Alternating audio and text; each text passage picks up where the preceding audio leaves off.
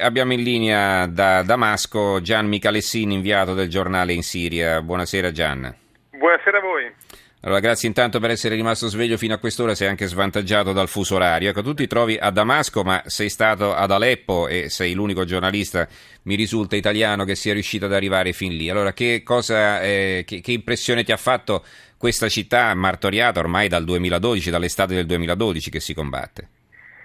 Una città che è reduce da tre anni di assedio, un assedio che è stato rotto solamente negli ultimi mesi dalla, dall'apertura di questa strada che abbiamo fatto anche noi per risalire, per risalire da Damasco ad Aleppo e per tornare indietro. Una strada che passa nel deserto, lambisce i territori dell'Israele e arriva, e arriva ad Aleppo appunto e su questa strada che è diventata un ganglio vitale, una arteria vitale per la sopravvivenza si incrociano camion, corriere, soldati che vanno a combattere, morti che tornano a casa, bare appoggiate sui pick-up di soldati morti che vengono riportati dalle guarnigioni, ma soprattutto questa strada è quella che ha ridato la speranza ad Aleppo che come hai ricordato tu era circondata da tre anni mm. e rischiava proprio di, di cadere nelle mani dei ribelli. Abbiamo visto con i nostri occhi la devastazione di Aleppo Molti, molti, italiani, molti turisti italiani, migliaia di turisti italiani che ogni anno andavano lì ricorderanno le bellezze del centro di Aleppo, della cittadella, uno dei più antichi centri storici del mondo, abitato già 7.000 anni prima di Cristo.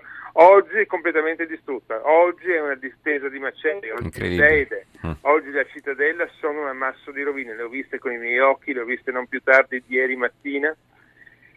E questo è il danno parte riparabile, poi c'è il costo umano. Eh certo. anche migliaia di persone, di vite perdute che, che, non torneranno sicuramente indietro e che è il costo non, non riparabile di questa guerra e, di questa... e poi c'è, il, c'è, l'altro problema, l'altro problema che eh, va risolto invece nel, nei prossimi mesi, che è appunto quello di que... nei prossimi anni forse, che è quello di questo mostro creato da questa, da questa, guerra, dalle illusioni dell'Occidente di poter trovare in Medio Oriente, nei, nei paesi islamici, una forza capace di sostituire le, le, diciamo, le, le dittature che hanno caratterizzato certo. la, uh-huh. le vicende medio orientali con forze politiche capaci di dar vita alla libertà e democrazia. No, perché una volta insomma, funzionava, no, dico, una volta funzionava il ragionamento del male minore, no? Eh, adesso poi sembra invece che sia saltato tutto, basta che qualcuno protesti, gli si dà una mano per far cadere il dittatore di turno e poi vediamo quello che succede. Insomma. Beh, diciamo che l'illusione mm, è stata anche più che un'illusione, è un errore, è stato un peccato capitale dell'Occidente, nel senso che eh, si è ripetuto per due volte, la prima volta con Gheddafi dove è andata a buon fine per quella che era l'illusione dell'Occidente ed è stato abbattuto un dittatore ma si è arrivati al caos.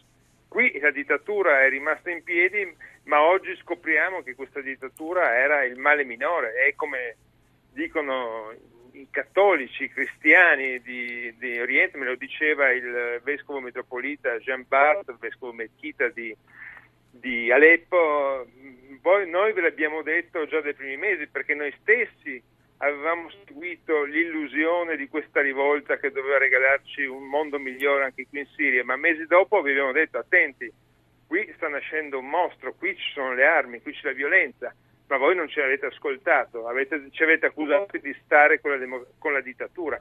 Invece noi stavamo semplicemente con chi faceva da diga al terrore a chi impediva che venissero noi stessi uccisi e massacrati. E tra l'altro non si racconta quello che stanno passando i cristiani, non, non, non ci fa caso quasi nessuno in quello che sta accadendo nella bolgia che sta sconvolgendo la Siria. Beh, l'Occidente sembra aver dimenticato che la Siria è stata la culla della cristianità, la culla della cristianità, dove, da dove si, Damasco ha propagato il messaggio cristiano, lì, da lì effettivamente è nato il cristianesimo e il cristianesimo risalendo le valli dell'Oronte quelle valli dell'Oronte dove oggi i cristiani non possono neanche esporre la croce né pregare nelle loro chiese perché altrimenti venirebbero condannati a morte dai comandanti di Al-Nusra sul posto.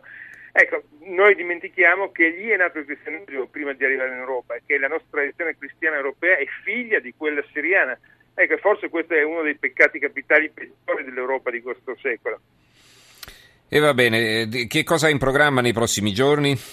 Dove intendi Beh, spostarti? Continueremo a raccontare la storia della Siria perché penso che oggi più che mai sia importante capire dove abbiamo sbagliato in questi anni e per questo sia importante restare in questo paese perché altrimenti l'Europa, il mondo combatterà una guerra contro l'ISIS senza capire perché la sta combattendo.